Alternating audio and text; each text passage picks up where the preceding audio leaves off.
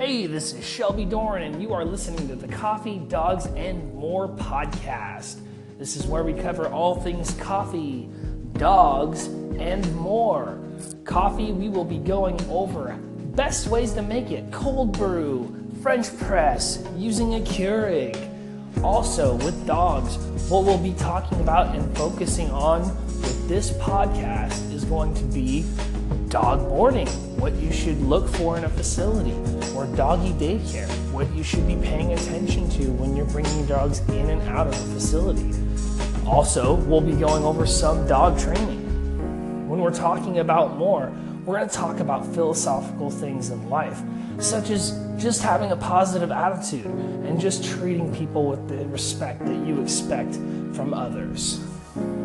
So without further ado, for episode one, we're going to actually go over some dog training basics. And what I really want to go over here is something very simple that anybody can do at home, which is teaching your dog to sit. Now, if this is going to be training for a dog that's maybe sixteen weeks or less, then you can totally, without any hindrance, have Blake sleep with this dog.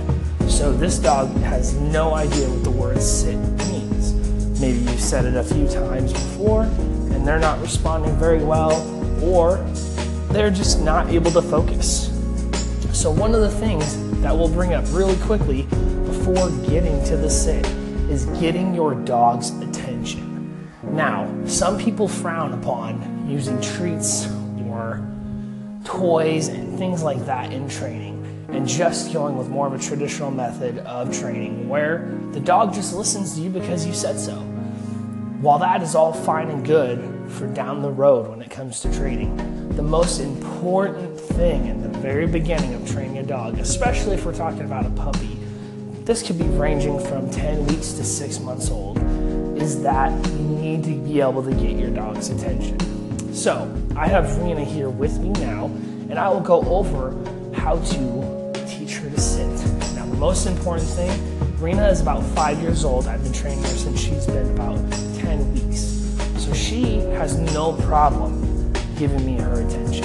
I can get her attention just by clapping, saying her name, hey, no, whatever it is, I can get her attention. So this is relatively easy for me. However, you need to figure out what gets your dog's attention most. Are they food driven? Can you use regular kibble? Do you need to use more treats?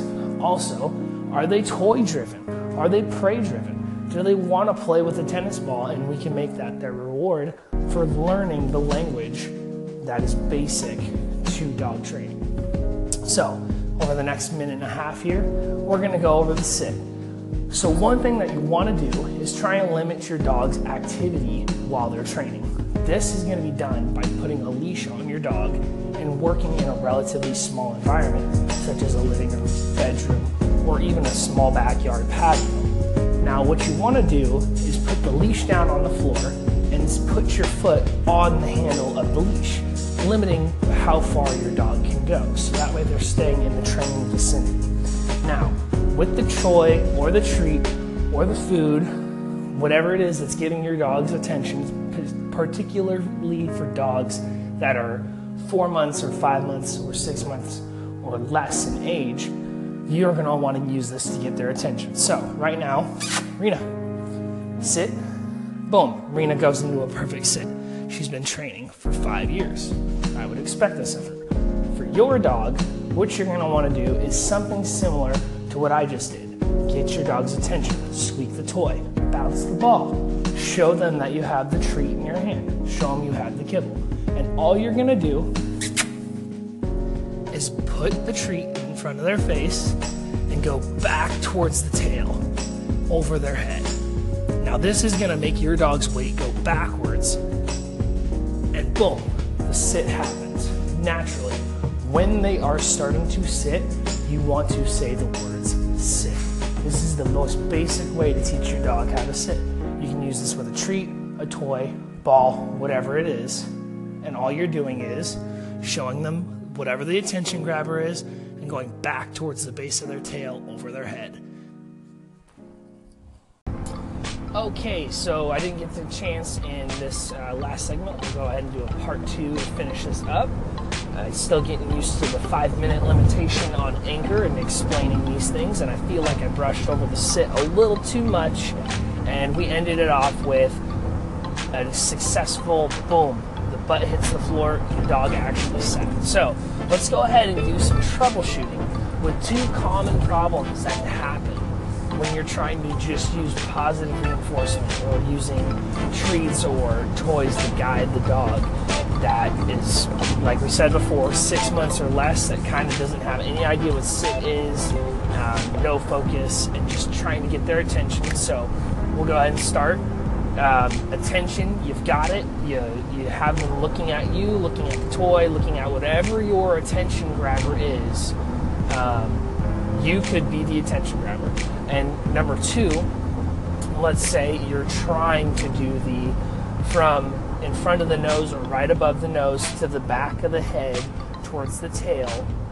Um, and let's say you're having some problems. So problem number one, we'll go ahead and say is the dog, instead of, you know, leaning back and sitting, is leaning back and jumping, grabbing your hands with either their paws or just jumping in general and wanting to just get the treat out of your hand with their mouths. And we'll break down problem two as they just keep backpedaling instead of actually uh, sitting. So they're not leaning back, they're backpedaling in a standing motion away from you, thinking that they can just keep their eye on the treat by doing that. So there's one solution for both problems that I'll go over first, and it's standing, especially with a puppy. What you can do is stand with the puppy between your legs with the dog facing the way that you're facing. So let's say you're standing in a room and you're facing a window. The dog is going to be facing the window, but it, you're going to be standing over it, okay? You have the leash in your hand, and what I want you to do is basically put the leash between your legs, and with the opposite hand that doesn't have the treat, you use a little bit of pressure to pull back and downward on, while you're also doing the treat in front of their face, or the toy in front of their face, back as well. So everything is going back. So what you're doing, you're standing, straddling the dog, and well, basically, the dog is between your legs, facing the same direction as you, with the leash in your, let's say, right hand. The leash is in between your legs, and you're going to pull back and down while also using the treat in the front to go from snout to the back of the head and giving them that downward motion. This is really for dogs that just are not getting it. They're doing the jumping thing every single time.